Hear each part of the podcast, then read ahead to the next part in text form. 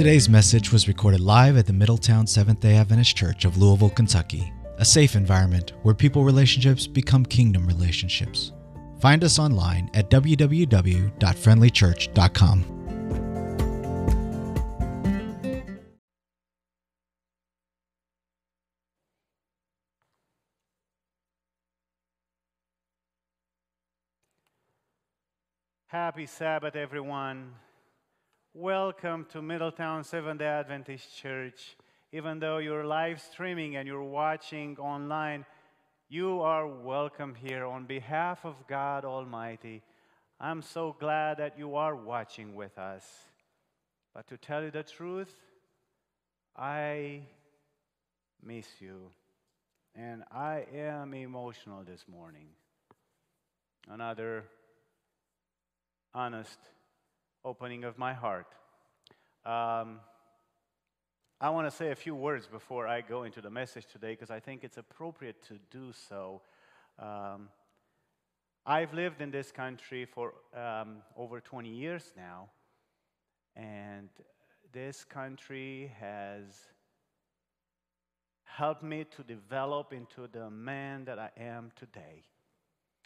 And about um, seven and a half years ago, I had an, uh, a wonderful opportunity to be called to serve here at the Middletown Seventh day Adventist Church. Um, I, I moved 19 times in my American life, so I moved many places. However, Kentucky and Louisville is becoming the second longest stretch of time of my American life, and I'm proud about it. I want to make it the longest. Uh, but uh, I don't know. Only God knows the future. However, I, I and, and here at Middletown, you all know we've been through a lot. And, uh, but God always showed himself strong and powerful, and he saw us through. I truly believe in many things that I've been in my life that God is leading. And if we trust Him, He will see us through. And we will see Him one day and we'll be with Him one day. In the meantime, we have to face what we have to face. About three months ago, we've been thrown into this pandemic and this lockdown. And the devil did a number on us by making it as much as possible to isolate us as human beings to close down our churches, to do anything that he could to keep us apart from each other. And during this pandemic, we already had a casualty. We lost Brenda. And I miss her. Anytime, every week when I come to study here at the office, I see her everywhere.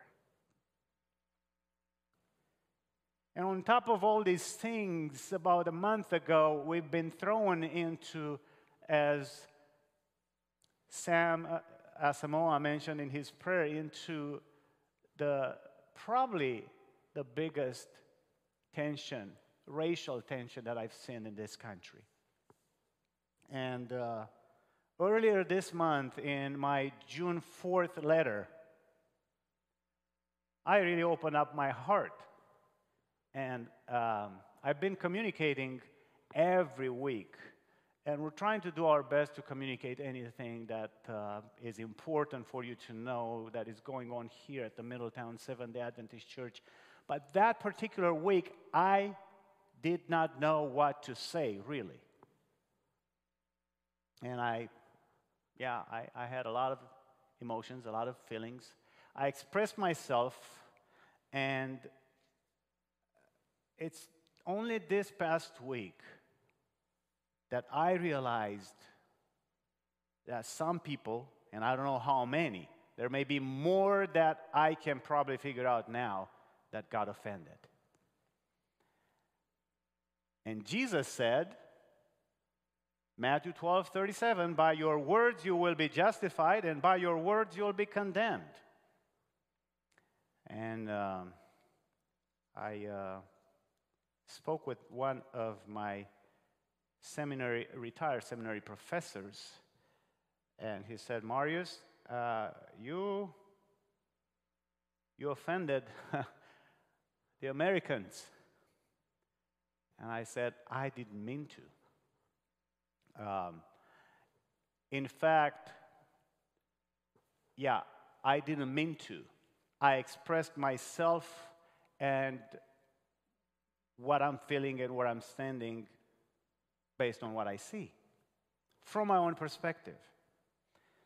And Thursday, in our letters, I sent out, I sent out, I, I, just had a disclaimer there. That was the, the, the first part of that email. And if you didn't get it, you can use this to, to refer to. And that is, I would like to, because I, I don't know who you are, but I do know I can, I can call around, but that's not my job. My job is to connect with you at a personal level.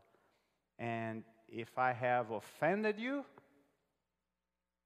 which I'm sure I did, with some, I know not many people, or not all, but I know some are offended. Would you please contact me? The best way to contact me is text and let me know where we can or where we can meet or where we what time we can talk. Uh, I'm glad that someone did yesterday contacted me and uh, did contact me and and we we had a good conversation. Uh, see, this is, I think, where we are. And uh, if we claim that Middletown is a safe place, a safe environment where people relationships become kingdom relationships, we got to be able to talk with each other and listen out and try to understand. And uh, yeah, you, you may say, you know, Pastor Marius, when you said such and such, makes me feel this way because. And that way I know, and then we will talk because we don't want to. And I don't want to have other spiritual casualties on top of what we're already experiencing. I know if we trust the Lord and if we work together through this, he will see us through. So please, this week, earlier, uh, as early as convenient for you, please uh, text me. You got my number, 502-210-7216. Text me and let me know when we can meet or when we can talk or when we can just make a phone conversation if that's more convenient or FaceTime, whatever that's uh, that, uh, that works for you uh, so we can have a healthy conversation. Well, speaking of health, yes, we've got coming up, it's on the screen. Take charge of your health. It is written, is conducting it one week only, every night at 7 p.m. Uh, a, um, I would say, an intensive teaching on health and they will be interviewing uh, medical professionals and they will give you and me a lot of resources that will help us to really take charge of our health. Um, and we, we know these days we really need to so that we can make it through this pandemic and through whatever may come our way. We don't know. So take charge of your, uh, of your health uh, every night beginning Monday night at 7 p.m. And um, this Sabbath, this sermon is obviously dedicated to our fathers. Uh, and uh, I want to address our fathers as I start this. Fathers, children go through four stages. First, they called you Dada. Then they grow and they call you Daddy. And then they grow older and they called you Dad. Finally, they call you Collect. Well, at least they call you, right? I'm so happy when Calvin calls me. I drop everything and listen because I'm glad and blessed to be a father. To all our fathers who are watching this service today, um, happy Father's Day. Happy Father's Day. Today, our message title Bible Portraits of Fatherhood. Let's bow our heads. Gracious Father, as we come to you and we want to open your word for us to learn and to be taught, Lord, I pray that you will open our hearts and minds to see in these stories, to see the message that you have for us today. We ask this in the name of your Son, Jesus, our Savior. Amen. Amen. Evan really covered it for me. That was my introduction story about Sonora, about this lady by the name of Sonora Smart. Her married name is Dodd. Um, she is the one who actually initiated to what we have today, Father's Day her father was uh, Henry Jackson Smart, and of course, uh, his wife died birthing their sixth child. So he was forced to raise all these children, the five that he already had, and the infant, by himself on a rural farm in eastern Washington state. So in 1910, she sent those letters out uh, because she believed that her father, when she became old enough to realize what her father did for them, she, she truly believed that her father was a courageous man, a selfless man, and a loving man. So in 1910, she started to send those letters.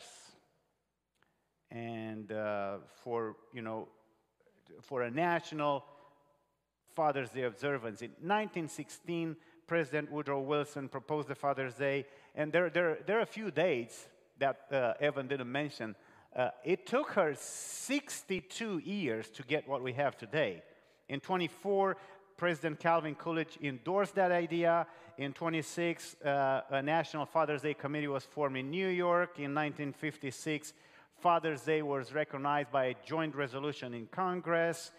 In 66, President Lyndon Johnson signed a presidential proclamation declaring third Sunday uh, the Father's Day. And in 72, like Evan said, President Richard Nixon established a permanent national observance of Father's Day to be held on the third Sunday of June. There you go. 62 years to establish a natural Father's Day. I appreciate it. I hope you do too.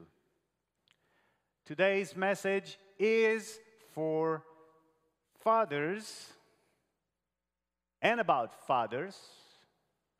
And if you're not a father, you're mostly you're most likely to have a father. Um, Bible portraits of fatherhood. And we'll look at four of these portraits. See, the Bible has many portraits, many examples of fathers. In fact, the word father in the King James Version occurs 998 times. But if you take in consideration all the references to fathers in the Bible, they're way more than a thousand. So we'll open our Bibles to Genesis chapter 2.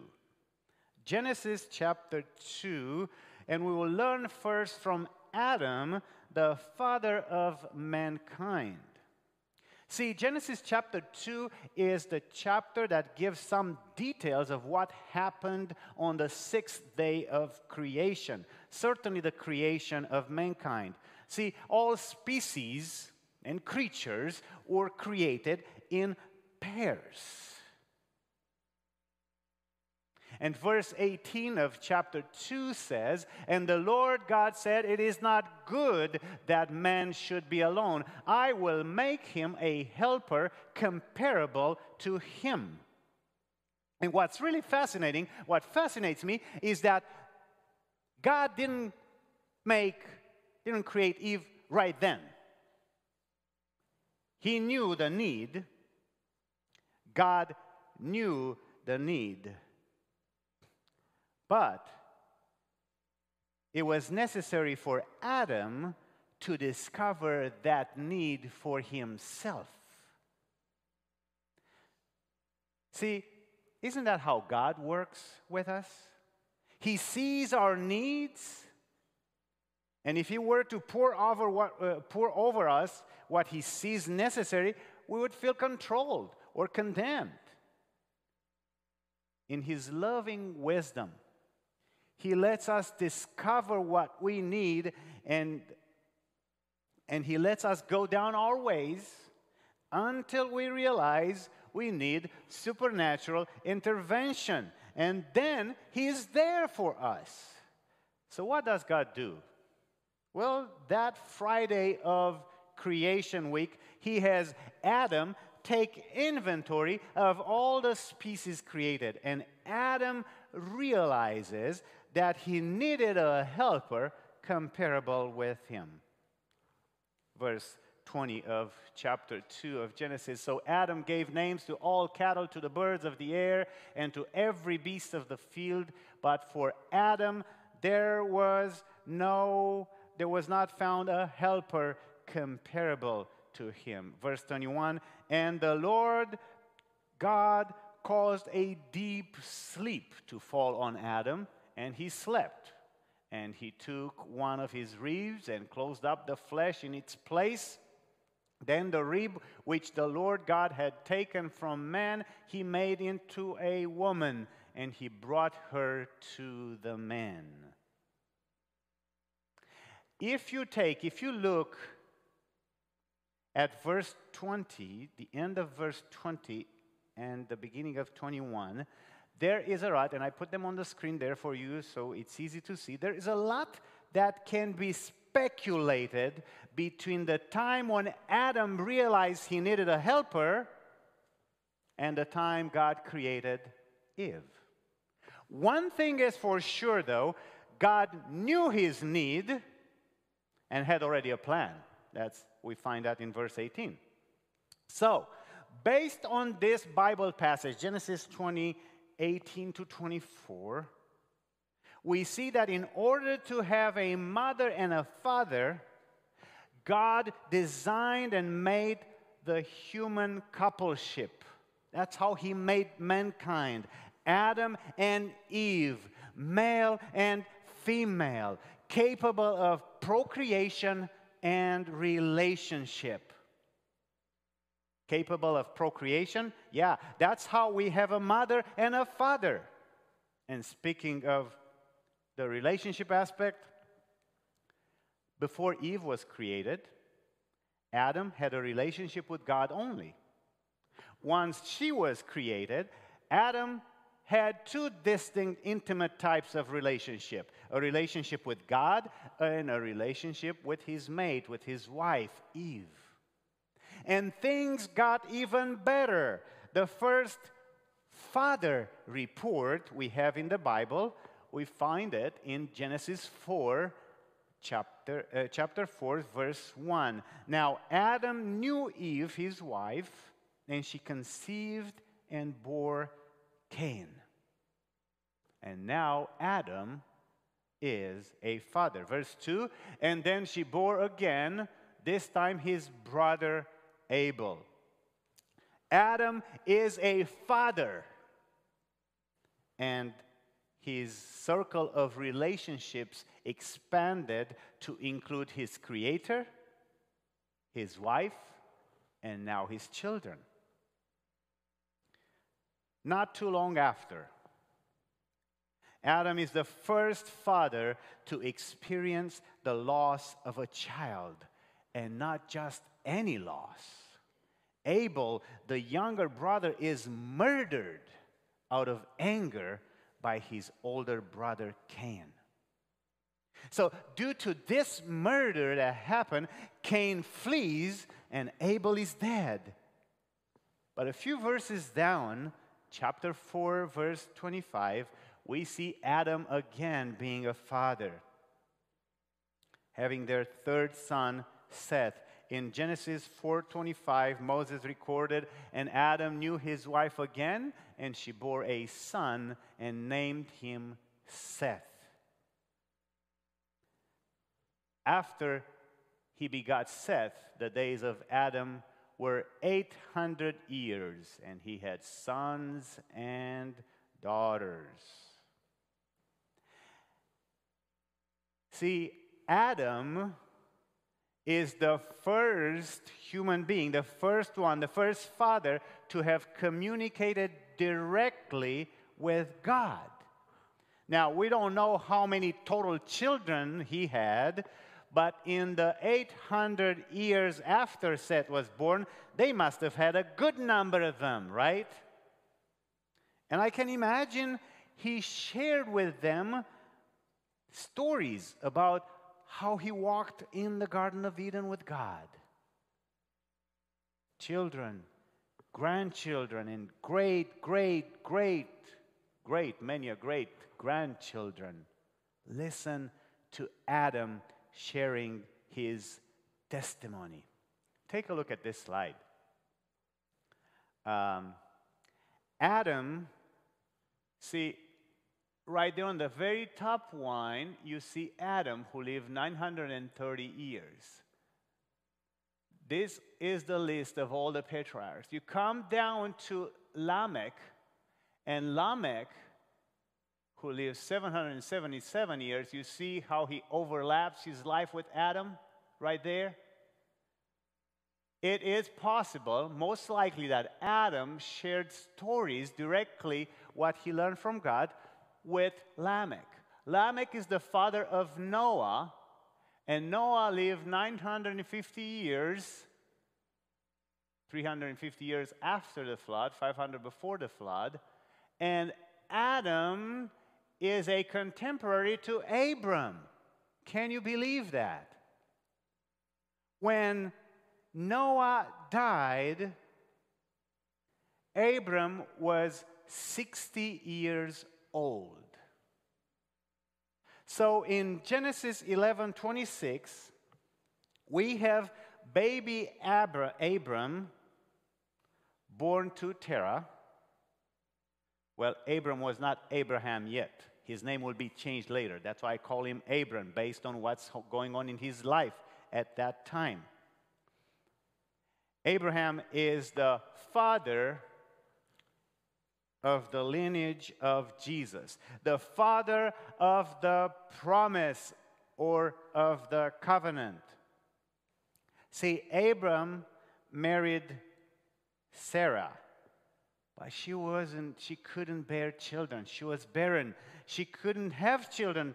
However, the Lord, the God of whom Abram learned from Noah, who learned from Lamech, who learned from Adam, this God who is the creator of everything, this God of heaven and earth, comes to Abram while he is living in Haran, and God makes a promise to Abram while he was living in Haran. And uh, he says that through him, through him, all the families of the earth will be blessed. Now, if I were Abram at that time, I would have said, Lord, can't you see? I cannot be a father let alone to multiply at the level you're telling me. What are you talking about? But for the moment, Abram trusted God. See, there are a lot of legends if you read into Mesopotamian mytho- mythologies, and you will find legends that are outside of the biblical script or the biblical material where Abram was very faithful to the God of heaven and earth. So, what happened? He listened to God and he trusted God. He obeyed. And Abram is called to leave his family, to leave his clan, to leave his city, and to take off. Where? Paul tells us in Hebrews 11 that Abram did not know where he will end up. He simply followed God's commandment and left Haran. But Abram is not a perfect father, he's not a perfect man. He shows symptoms of sin, impatience, and control, taking the matter into his own hands. He ran out of patience. God, you promised this to me. When am I going to be a father? Genesis 16, we have the story of Hagar. It is one of the most breaking stories of a woman who is the maid of Sarah, Abraham's wife. She becomes his wife by their own device plan, and then when she gets pregnant, they let go of her into the wilderness. And when Abraham becomes a father, he does not with his wife but with Hagar. I believe God allowed this story to be recorded in the Bible to show how much patience and love God has with those whom he calls his children. In spite of what Abraham did, God still kept his promise. In fact, he comes to Abraham when he is under the uh, uh, trees of Mamre, makes a covenant with him that he, Abram, though he was 99 years of age then, he will have a child through whom the first covenant, the first promise will be made possible. And sure enough, within one year, within now one year, Abraham is father again this time with his wife Sarah, who gave birth to their first son when he was in her 90s. Amazing. Miracle. Isaac is a miracle, the miracle of the promise. Isaac is the miracle of the covenant, and Abraham is an excited dad. He is the most excited father in the world. But one day, Isaac now is a teenager. And Abraham begins to see the fulfillment of God's covenant made with him. He sees it as it becomes a reality when he looks at Isaac and he is proud of him. He loves him. And one day, this God that he trusts so much, this God that he communicates with every day, this God comes to Abraham and asks him to sacrifice his son Isaac. And I can imagine Abraham responding back to God God, what are you thinking? This is the son you gave me by miraculous intervention. And now you're asking me to sacrifice him? Only pagan nations, only those who don't know you, sacrifice their children to man made gods. But see, Abraham didn't say that. I made that up. He didn't say that. If you read your Bible, there is no transition. Abraham does not comment, he trusts God. See, Abraham now is the father who knows the voice of God better than any other voice. It was clear this was God's voice. It was God's command.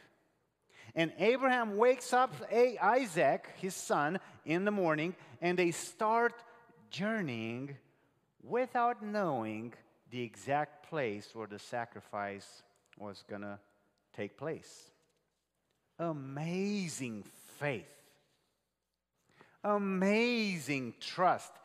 Abraham fatherhood is being tested. Has your faith been tested lately?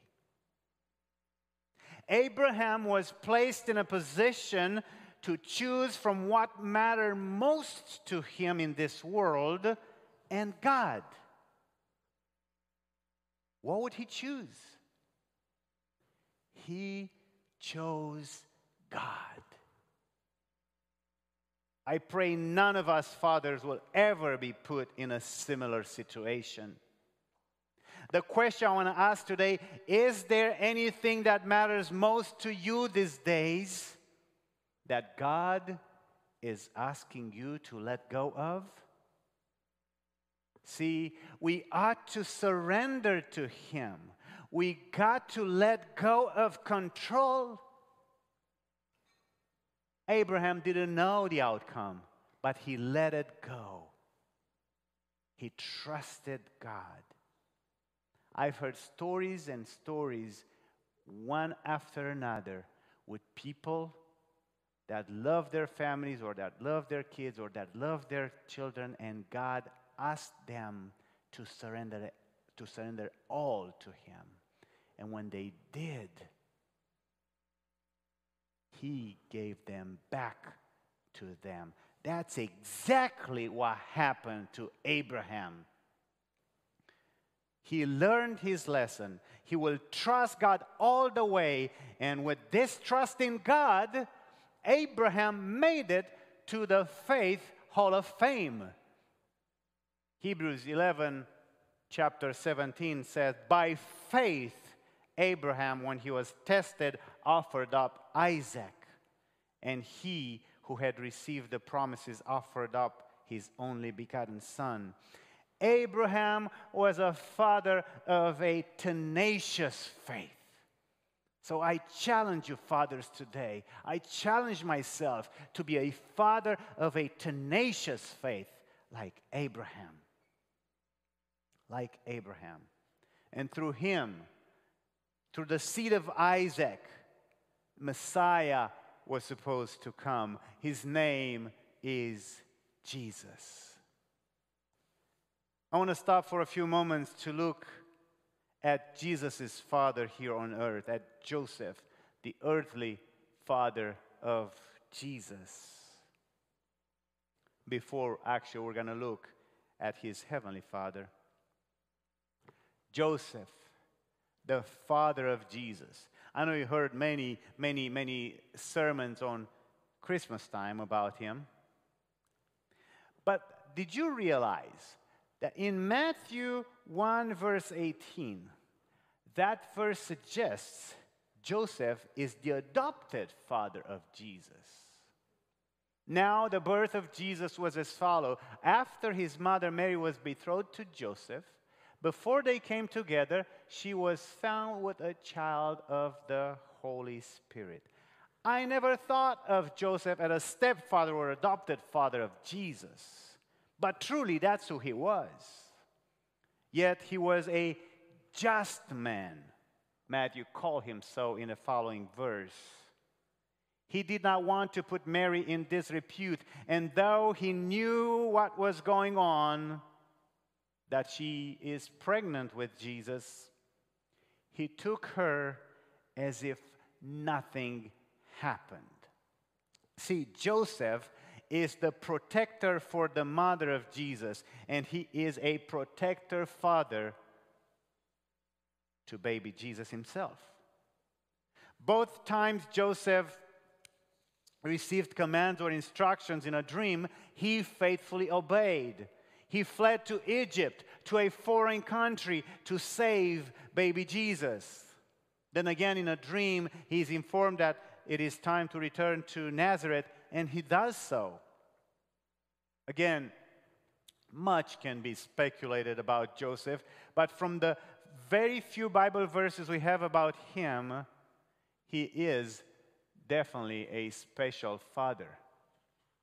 I just took a few notes and I want to share them with you. Joseph is just and fair. Joseph is a courageous father.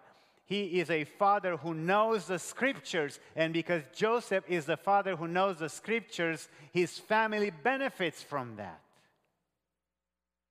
He is an obedient man, obedient to God and obedient to those in position of authority. He is diligent, open minded, and always, always, Joseph is a protector father. Now, when Jesus grew up to become a young man, and when he began his ministry, Jesus taught people using parables in order to make a point or to teach a lesson. One famous parable that we all know is the parable of the prodigal son. And many preachers and readers focus their attention on the lost son. And that's true, that's what Jesus was trying to communicate. I want to say that the father in this parable fascinates me for several reasons. The story is found in Luke chapter 15, verses 11 to 24. The father has no name. He's a humble, yet he is fair. When the youngest son comes up to him and asks for his inheritance, that alone could have, could have, uh, uh, could have been taken as offensive and could have set the father on defensive mode and not grant the request. However, this father is a fair, loving father. Verse 12. Verse 12 says, Father, give me the portion of goods that falls to me. So he divided them his livelihood. And not many days after, the younger son gathered all, all together, journeyed to a far country, and there he wasted. What did he do? He wasted his possessions. Well, actually, they were not his, he inherited them. He wasted his possessions with prodigal living. Verse 14, but when he had spent all, there arose a severe famine in that land, and he began to be in want. Verse 15, then he went and joined himself to a citizen of that country, and he sent him into his fields to feed swine. He was a Jew. He was supposed to feed swine. He didn't like it. And he was so hungry, verse 16 says, Luke 15, 16, and he would gladly have filled his stomach with the pods that the swine ate, and no one gave him anything. But, verse 17, but when he came to himself, he said, How many of my father's hired servants have bread enough to spare, and I perish with hunger? I will arise and go to my father, and I will say to him, Father, I have sinned against heaven and before you and I am no longer worthy to be called your son. Make me like one of your hired servants. And he arose and came to his father. Now, I want to I wanna ask you this. What do you think made this young man to think it's okay to go back home? What made him think it's okay to go back home or is safe to go back home? I believe the reason he had the courage to go back home is because of his father. He knew his father the way his father was. He knew before he left that his father is a fair and just man. He is a loving, merciful, and gracious man. He's not vengeful, he's not retaliatory. His father is a good man. And based on his knowledge of his father before he left, he realized that his best option to survive is to go back to his father, to go back home. And look what's going on home. Was he right about this? Oh, yes, he was. He was. Verse 20. But when he was still a great way off, his father saw him. How come? That tells me that his father was waiting for him to return home every day. His father was hopeful that his son one day might come back, and when he saw him, he had what? He had compassion. My friends, fathers, this father is a compassionate father. What is compassion? Well, the dictionary defines compassion as a sympathetic pity and concern for the sufferings and misfortunes of others. This father was having compassion for his son. He saw his misery, he saw his humiliating posture, and his heart was filled with loving pity, grace, and mercy towards his son. And this is what the father did. This is what the father did when he saw his son. He ran and fell on his neck and kissed him. I want you to know that in their culture, no older person runs to the younger. No older person bows to the younger. The older person receives respect and veneration. But the father did not care about the norms of the culture. The father did not care about what others may say, seeing him running to his son. He just ran and fell on his neck. He did what the son should have done. He humbled himself and kissed him. The son felt loved by the Father again. Verse 21 And the Son said to him, Father, I have sinned against heaven and in your sight, and I am no longer worthy to be called your son. See how things work? Humility creates humility. Love stirs up love. The son's response is just as humble and honest as his father's love for him. But the father said to his servants, Bring out the best robe and put it on him, and put a ring on his hand and sandals on his feet. It is time to celebrate, verse 23, and bring the fatted calf here and kill it, and let us eat and be merry. For my son was dead and is alive again, he was lost and is found. And they began to be merry. My friends, that is the father of the prodigal son, and he represents our heavenly father, compassionate father.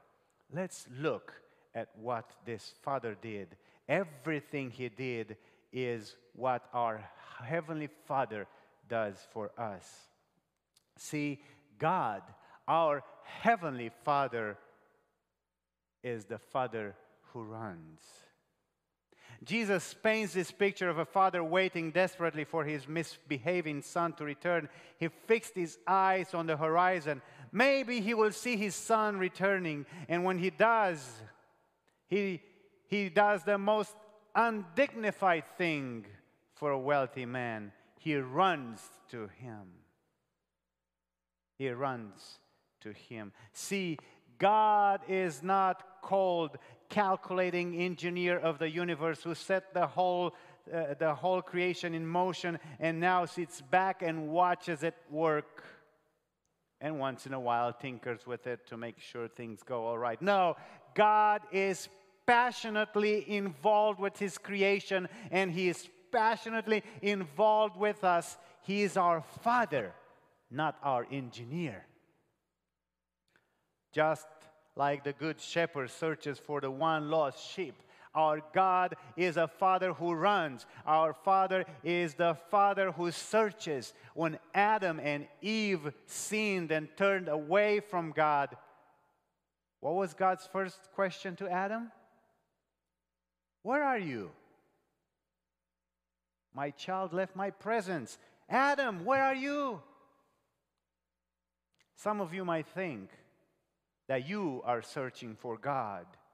But God, your heavenly Father, is searching for you. He runs towards you. Don't hide, let Him find you.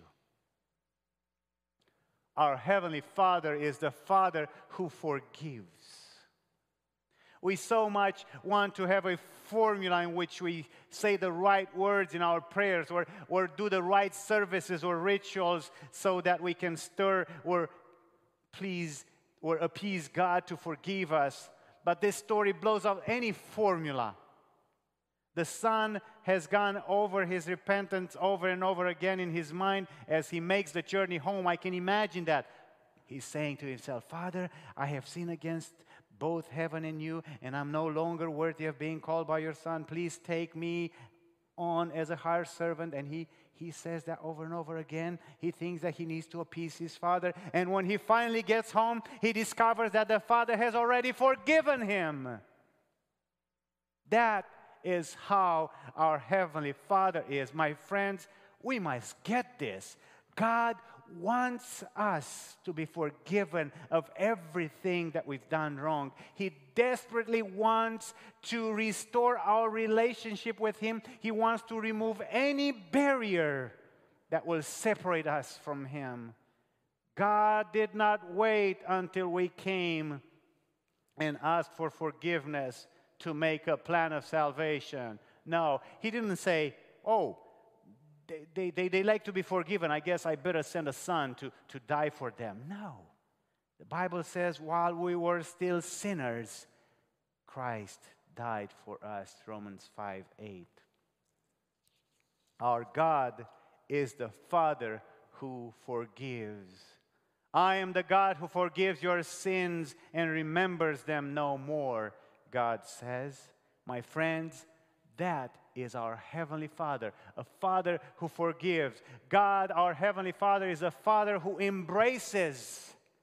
For some of us, we shape our image of God from our earthly fathers, and I know I did. And I had a distorted image of God. For some of us, our father was distant, never touching, never saying, I love you. I want to tell you this Father's Day weekend that our Heavenly Father is a Father who truly embraces you. He is so ready to embrace that the Son who had to confess his wrongdoing, muffled by his Father's embrace. Your, fa- your Heavenly Father embraces you today. Max Lucado uh, has a book with a large title, Just Like Jesus and the small print read, God loves you just the way you are, but He loves you too much to leave you that way. He wants you to be just like Jesus. The real, the reason this prodigal son left home for a far off country was to misbehave. And when he comes back home, he knows that he's returning not just to good food and a warm bed, he is also returning to the holy lifestyle that his father leads. God created us to live holy lives, and when we do live that way, we not only hurt when we don't when we don't live that way, we not only hurt ourselves, we hurt God. Holy living is the way we were created to live. The healthiest way to live. Take charge of your health, by the way, coming up Monday night. You'll learn more about that. Our Heavenly Father is constantly pursuing us, forgives us, and He also lifts us out of the sin that separated us from Him in the first place. He knows that sin is killing us, and it is His hope to get rid of the sin from our lives. That's why He gives us new clothes. He calls us to keep them clean with His help because God wants to celebrate with us. God is the Father who celebrates. All three stories that Jesus tells in response to the Pharisees' judgment of the sinners ends in celebration. The, the shepherd rejoices over the other shepherds who uh, rejoices with, with the other shepherds over the found sheep. The woman gathers her friends around to rejoice over the found coin, and the father throws an extravagant party and invites even the older son to join in. If you are a Christian, God threw a party in your honor when you first came to Jesus, and there is going to be one big celebration at the end. It is called the wedding of the, the wedding feast of the Lamb. We're going to talk about that celebration next Sabbath. We are invited, my friends, we are invited in heaven. Isn't that wonderful? When the roll is called up yonder, Jesus is not going to say when he comes to letter M, Marius, I barely passed you. Try to do better up here. No, he is going to present me without fault and with great joy to his Father and my Heavenly Father. And then, my friends, we are going to celebrate. No matter who you are today, father, mother, son, or daughter, in the end, we are all the children of our Heavenly Father. Would you celebrate this truth with me this weekend, rejoicing that you and I have a Heavenly Father who is looking out for us, who has forgiven us, and is ready to come back to take us home with Him? I challenge you to let everyone know tomorrow on Father's Day. Let them know that you have a Heavenly Father. Happy Father's Day. Amen.